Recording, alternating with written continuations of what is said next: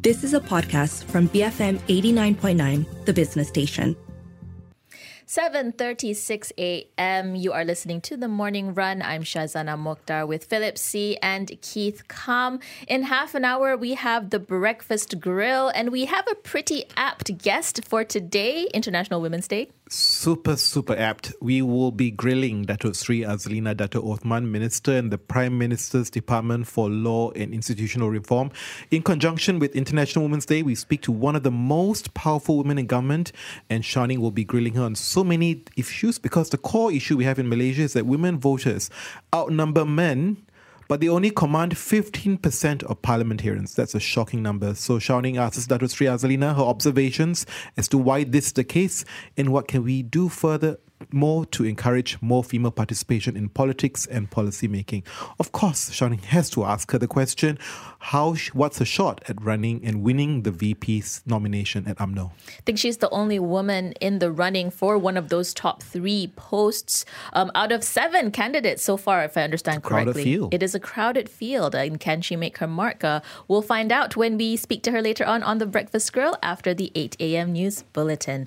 Moving on to our next discussion. This this morning brief is brought to you by BMW. Drive home the fully electric BMW iX from only 3,999 ringgit per month. Visit a BMW showroom or make a booking now at shop.bmw.com.my.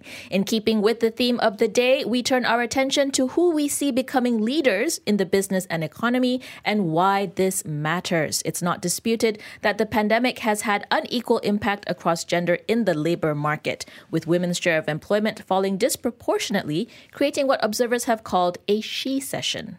Data show that the global labor force participation rate for women is just over 50% compared to 80% for men, while the share of women in middle and, in- and senior leadership positions continue to see little progress. This is occurring even though females typically achieve higher educational attainment than males. For example, in Malaysia at the tertiary level, the gross enrollment rate for women was 47% compared to 33% for men. So, if education and skills levels are comparable, why do women continue to have fewer opportunities for career progression? And more importantly, what potential can be unlocked if we stop underutilizing women in the workforce? For some insights, we speak to Katrina Ell, Associate Director and Senior Economist at Moody's Analytics. Good morning, Katrina. So, you issued a report recently about women's participation in senior and middle management positions. Talk to us about um, the kind of progress that we've been making, has it been in the right direction? So I think it's important to um, take a step back and realize that, I mean, limited and divergent progress has been made in elevating females in the workplace over the past decade. I mean, there's um, quite a significant spectrum of results. For instance, in some countries, progress has uh, actually gone towards improving gender equality in the workplace. Um, that would be in the, the United States, Germany, Singapore, Australia, whereas in other places, um, like the UK, France, and Turkey, unfortunately, there's actually been a reverse in um, female representation in those senior and middle management positions. And so, Katrina, the global labor force participation rate for women is around 50% compared to 80% for men. That's a shocking number. Does that account for the gender gap in management positions? So that's a good question, and I think it, uh, the the relatively low participation rate for women compared to men tells us that there's much more that can be done to actually encourage females into the workplace, so that we can in, unlock increased economic prosperity and economic potential. I mean, this includes championing, championing, championing flexible workplaces, things like improving childcare availability, normalizing parental leave being for both parents rather than just for the mother who tends to be the, the uh, primary caregiver. Katrina, in your analysis, you also refuted the fact that skills mismatch is the reason behind the gender gap in management.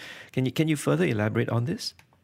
So what the data is telling us is that women actually have similar or better educational attainment to men across a range of subjects and qualifications. So, for instance, in most OECD countries and major emerging markets, the number of women aged between 25 to 64 with a master's degree is actually higher than that of their male counterparts. So, really, it's not about women being insufficiently educated. Instead, what seems to happen, unfortunately, is that women tend to peak at a lower point in their career compared to men of similar education abilities or even less.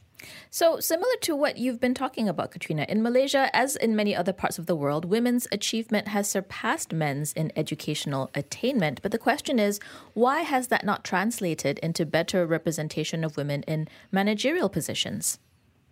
Yeah, so that's a good question. And so I think the um, there's a number of, of reasons for that. Uh, one of those uh, really important reasons is that um, the the gender gap in management really does point to the heavier burden of family responsibilities carried by women, as well as being women uh, actually being held to higher standards than men. And you know, shifting social norms is a is a lengthy and, and complex processes, uh, complex process rather. But policies such as um, enforcing flexible working conditions and providing affordable childcare. Um, that includes things like paid maternity leave and also paternity leave as well. That really helps to, to drive change in the right direction. And this would be particularly beneficial for economies that, um, you know, emerging market economies, where what we found is that the economic potential that would be unlocked from improved gender equality is even higher than in developed nations. So let's talk about outcome if we make the right decisions, right, to move this number forward. From an economic perspective, what kind of impact can we see if we improve on gender parity in labor force participation and management? So, what we found is that if we were to close the, the gender gap in the labour force participation and also the gender gap in management in OECD countries, um, if we simulated that impact, we found that we could actually raise global economic activity by around 7%, or if we're thinking about it in today's dollars, by actually 7 trillion US dollars, which is a significant um, uh, you know expansion. So basically um, also if we if we were to close the gaps in large emerging economies so places like india that would raise potential um, economic growth even further. And what is really driving this is that um, it stems from a rise in the number of people working, and with more women joining the labour force, and also um, you know, facilitating an increase in productivity, a greater share of women become employed in more productive um, managerial and professional roles as well. So there seems to be a solution there, but what kind of policies or laws in place um, that could be effective in elevating females in the workplace?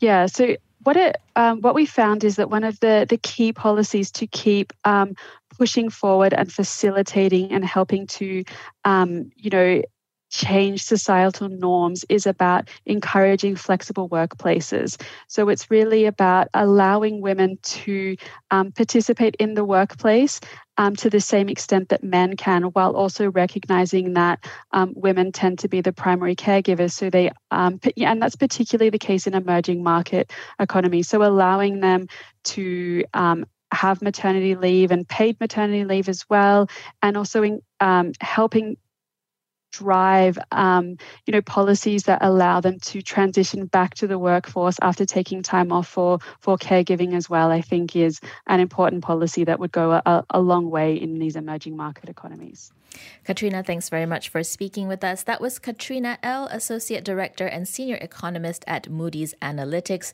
She co authored a report titled Close the Gender Gap to Unlock Productivity Gains. Yeah, so uh, I mean, I I, I kind of need to bring bring this up because uh, what just showed up in my feed is that Spain has uh, just approved a draft law for gender quotas in business and politics, and the draft law requires political parties who feel an equal number to feel an equal number of male and female candidates during elections. Women currently make up forty three percent of Spain's Congress and forty percent in the Senate.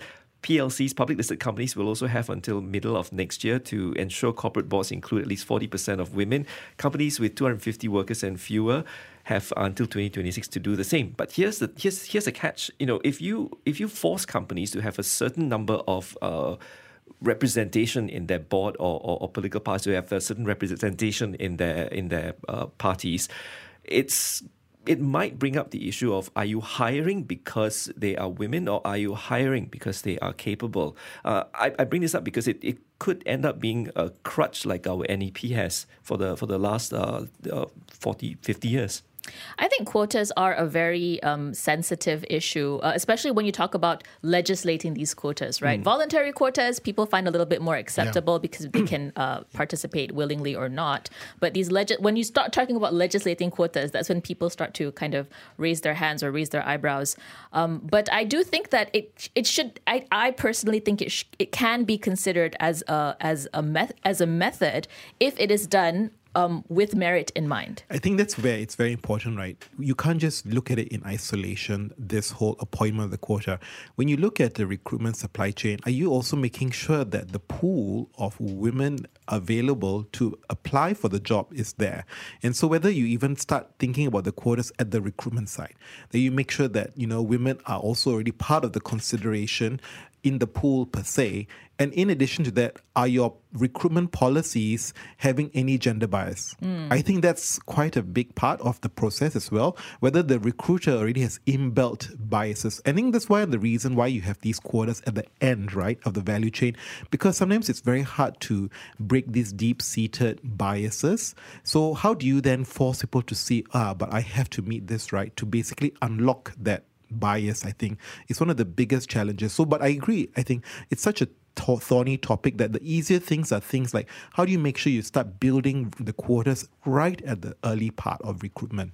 That's a great point I think you make there, uh, Phil. Just looking at the whole pipeline and not focusing just on one one part. element, right? Yeah. And I, I do want to say that Katrina made so many points about just the uh, gender bias that women have to be the caretakers in the household, to be the ones taking care of the baby at home. This does have an impact, and until we change those societal attitudes about the kinds of um, balance of burdens in a household, I, I do think we're going to be, you know, talking about gender imbalance for a very long time.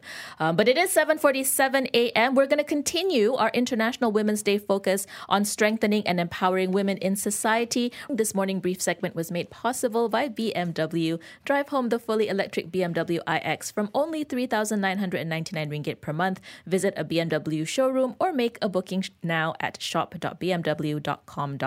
Stay tuned to BFM 89.9. You have been listening to a podcast from BFM 89.9, the business station. For more stories of the same kind, download the BFM app.